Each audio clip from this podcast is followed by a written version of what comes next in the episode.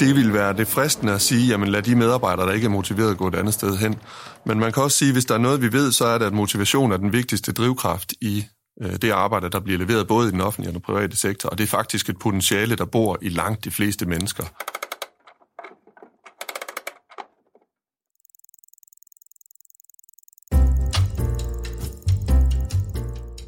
Du lytter til Det Videnskabelige Kvarter.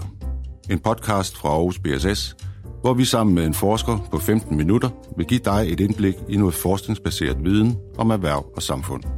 Mit navn er Michael Schrøder.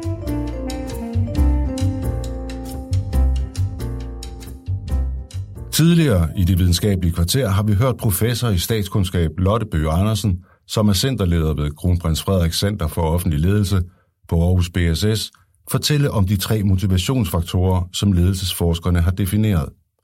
Det er den ydre, den indre og den såkaldte public service motivation. I dette afsnit af det videnskabelige kvarter lægger vi disse motivationsfaktorer ind under mikroskopet for at studere dem lidt nærmere. Til at hjælpe os med det har vi inviteret lektor i statskundskab og vicecenterleder ved Ledelsescentret Christian Bøtger Jacobsen i studiet. Christian Bøtger Jacobsen, hvad motiverer dig i dit arbejde som ledelsesforsker?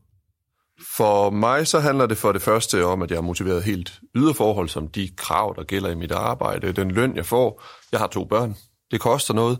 Jeg har også øh, et hus og en bil, jeg skal tjene noget hjem til, og jeg er simpelthen nødt til at leve op til de krav, der er i mit øh, arbejde. Så for det andet, så er jeg også meget motiveret af mine spændende og interessante arbejdsopgaver. Det er det, som vi i forskning kalder den indre opgavemotivation.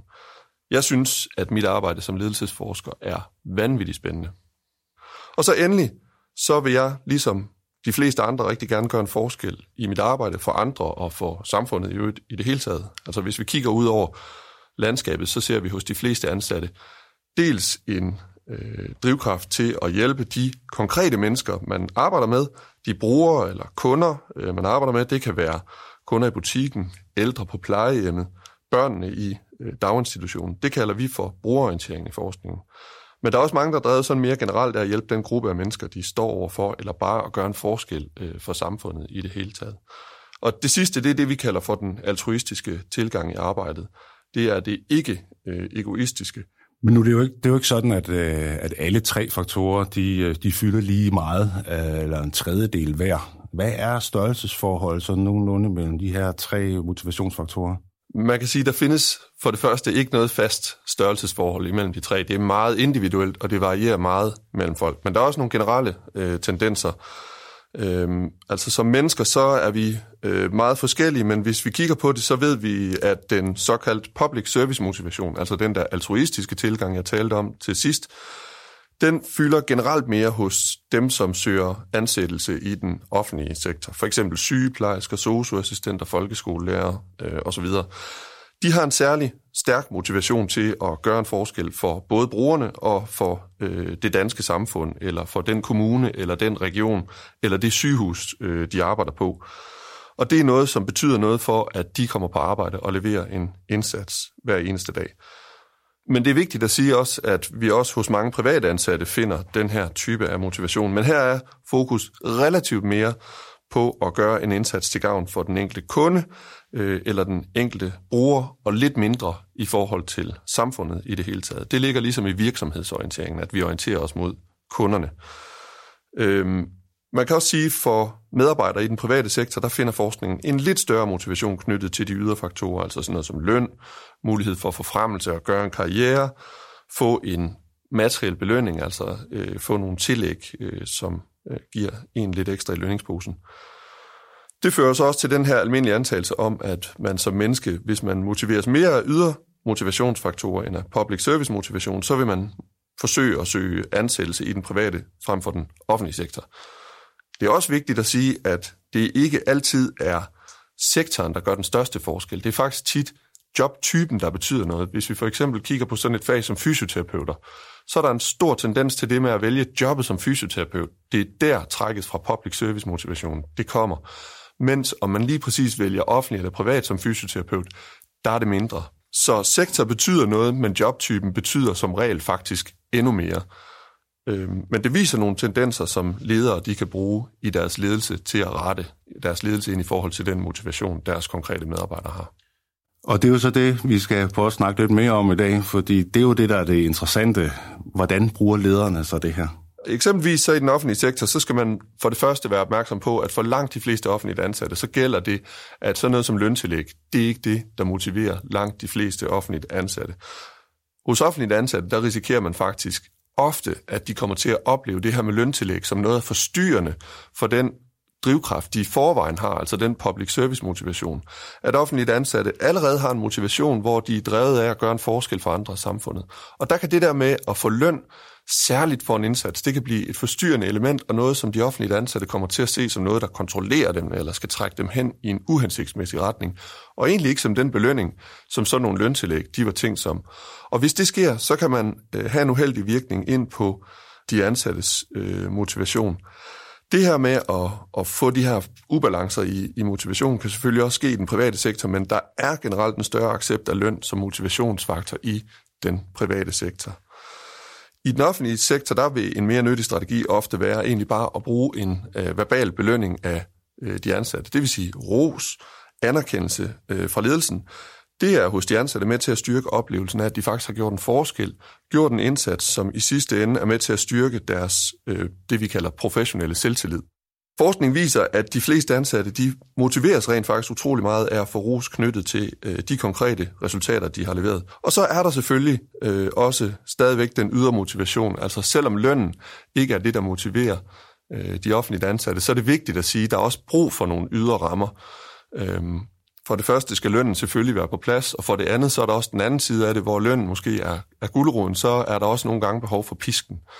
Og rent ledelsesmæssigt, så er der altså også nogle gange behov for at sætte en markør på, at her er en minimumstandard, og bruge det, som vi lidt hårdt kalder øh, sanktioner, men hvor man egentlig enten igennem en irettesættelse eller i sidste ende en afskedelse viser, at der er altså også et bundniveau for, hvad vi kan acceptere på den her arbejdsplads. Og det er ikke mindst noget, som også er vigtigt i forhold til de kollegaer, som ellers skal acceptere at se en kollega, som slipper igennem med at præstere for lidt øh, på arbejdet.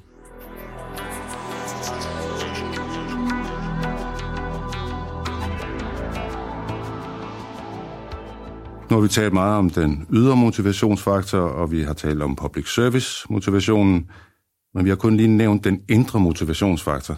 Hvor meget fylder den? Jamen generelt så siger man, at i det daglige arbejde, så er det den indre motivationsfaktor, den der er den, der holder en fast til arbejdsindsatsen. Hvis ikke man har en eller anden grad indre arbejdsmotivation, så i det lange løb, så løber man simpelthen tør for benzin i forhold til at øh, levere øh, sit arbejde. Selvfølgelig betyder ydre faktorer noget, og public service motivation betyder også rigtig noget, men de ydre faktorer betyder som hovedregel noget i forhold til, hvordan man vælger det givende job, hvor den indre opgavemotivation er vigtig øh, i dagligdagen. Det betyder også, at i den offentlige sektor især, der er det øh, den indre motivation, som gør en stor forskel. Hvis ikke de offentlige ansatte i en vis grad synes, at det er interessant og engagerende og spændende og udfordrende at gå på arbejde og løse sine opgaver hver dag, så har de simpelthen øh, mindre drivkraft til at gå ind og gøre en forskel for de borgere og det samfund, de skal levere øh, opgaverne for. Hvordan kan man som leder motivere og, og bringe den indre motivation frem i den enkelte medarbejder? Du peger på et øh, rigtig svært dilemma der, fordi den indre motivation er jo netop indre. Den er ens egen, og den er på den måde svær at installere i medarbejderen. Og ledelse er jo i sig selv et ydre forhold for den enkelte medarbejder, så på den måde bliver ledelse nemt noget, som trænger sig på. Men med den erkendelse, så kan man som leder også begynde at gøre sig de overvejelser, at den indre motivation er bundet op på medarbejderens oplevelse af selv at have en indflydelse på arbejdet, selv at være med til at bestemme, sådan at man som leder forsøger at sætte nogle rammer op for, hvordan arbejdet bliver øh, leveret, men man som medarbejder har en oplevelse af, at man faktisk inden for de rammer selv kan gå ret langt i forhold til at bestemme, hvordan arbejdet skal udføres.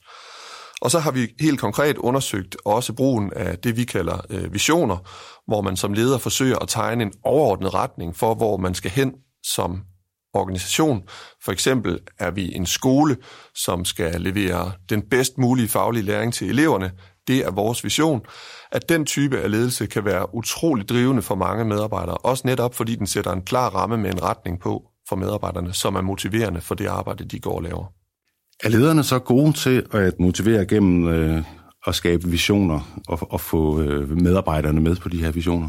de er til synligheden ikke så gode til det, som de i hvert fald selv går tror. Hvis vi kigger på de efterhånden ret mange resultater, vi har fra alle mulige dele af både den offentlige og den private sektor, så kan vi se, at hver gang vi spørger lederne og deres medarbejdere om, hvordan de bedriver visionsledelse, så har lederne ganske store ambitioner om det, og, og har egentlig en ret stor selvtillid til i forhold til, at de gør det. Men medarbejderne ser slet ikke lige så meget visionsledelse, som det, som lederne egentlig øh, gerne vil øh, afsted med. Og det er en vigtig erkendelse, fordi hvis der er noget, vi ved om ledelse, der virker, så er det den ledelse, der bliver set og accepteret af medarbejderne. Og det er en udfordring for lederne, at øh, de gerne vil være meget visionære, men at de kun i et halvt omfang som regel trænger igennem til medarbejderne. Nu har vi snakket så om øh, alle tre motivationsfaktorer. Generelt så kan man vel også sige, at øh, hvis medarbejderne ikke er motiveret, øh, så må de finde et andet arbejde. Øh, hvorfor skal man egentlig som leder arbejde så meget med motivation? Det vil være det fristende at sige, jamen lad de medarbejdere, der ikke er motiveret, gå et andet sted hen. Men man kan også sige, hvis der er noget, vi ved, så er det, at motivation er den vigtigste drivkraft i øh, det arbejde, der bliver leveret både i den offentlige og den private sektor, og det er faktisk et potentiale, der bor i langt de fleste mennesker. Det er dyrt at skifte medarbejdere, og de medarbejdere, der måske er demotiverede, de kan have et stort kendskab til den organisation, man er i. Så som ledelse kan det være vigtigt at orientere sig mod at drive den motivationspotentiale frem, der er øh, i medarbejderne. Forskning viser også, at det her med at drive motivation frem, det skaber også meget bedre arbejdsforhold. Folk bliver meget mere tilfredse og glade, går mere på arbejde, øh, når de er motiveret. Og det er bestemt som leder også øh, værd at øh, sigte efter. Så der er nogle helt konkrete resultater af at arbejde med motivation? Ja, altså hvis vi kigger på resultaterne, så ved vi efterhånden, at det her med at have motiverede medarbejdere, det dæmper for eksempel sygefraværet. Det er også øh, sådan, at i folkeskolerne, der har man kunnet se, at de lærere, som har høj public service motivation, de har elever, som i sidste ende kommer ud med højere afgangskarakterer, når de forlader folkeskolen. Og det vil sige, motivation, det betyder faktisk noget, både for de ansatte, der er i systemet, men så sandelig også for de brugere, de skal levere ydelserne til. Nu er lederne så ikke altid herre over, øh, hvordan en opgave skal løses, eller hvordan rammerne bliver sat. Der kan være masser af ydre krav, regler, kontrolforanstaltninger osv. Hvordan påvirker de her ting øh, motivationsfaktorerne hos medarbejderne?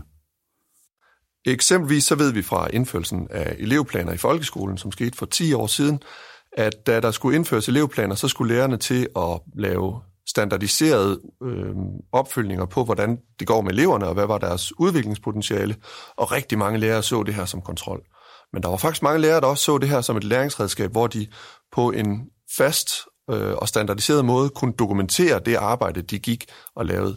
Og det vi kunne se, det var, at hvordan lærerne så på det, det havde rigtig meget med ledelse at gøre. De skoleledere, der var gået i dialog med deres medarbejdere om, hvordan de kunne indføre de her elevplaner, de så i langt højere grad elevplanerne som et understøttende fagligt værktøj end som et kontrolredskab. Hvorimod dem, som havde fået det stillet som et krav, at de skulle lave elevplaner, de så det meget mere som et kontrolredskab. Lige til sidst, når vi snakker meget om øh, medarbejderne og motivation, hvad der driver dem. Øh, hvad driver egentlig lederne? Hvad er det for nogle motivationsfaktorer, der, der driver dem? Er det de samme, eller er det nogle helt andre, eller er det mere end en af de her tre, eller hvordan? Helt grundlæggende, så er ledere jo også bare mennesker. Så de er på den måde drevet af de tre motivationsfaktorer, ligesom øh, alle mulige andre mennesker er. Men du peger lige præcis på noget rigtigt i, at lederne er forskellige i sammensætningen, efter hvad vi kan se af de faktisk overraskende relativt få studier, der er på det her område. Øh, lederne er generelt mere motiveret. De er generelt mere motiveret af øh, den indre opgavemotivation. De er generelt mere motiveret af at gå ind og bidrage ved at forsøge at forbedre de beslutninger, der bliver truffet i den offentlige sektor. Og så er de meget øh, mere motiveret af at være på deres arbejde i hele taget. De er mere villige til at ofre øh, af sig selv og deres egen tid end øh, langt de fleste andre. Tusind tak, Christian Bøtger Jacobsen, fordi du kom her. I en række podcasts sætter vi fokus på spørgsmålet, hvad er god ledelse? Og du har netop lyttet til det fjerde afsnit i denne serie. Så er du interesseret i ledelse eller andre emner inden for erhverv og samfund, så abonner på Det Videnskabelige Kvarter på iTunes eller hvor du normalt hører podcast. Du kan også finde os på Aarhus BSS' hjemmeside Insights ved at gå ind på bss.au.dk insights. Og så kan du selvfølgelig finde os og følge os på de sociale medier, Facebook, LinkedIn og Twitter og dele vores opslag. Så på genhør.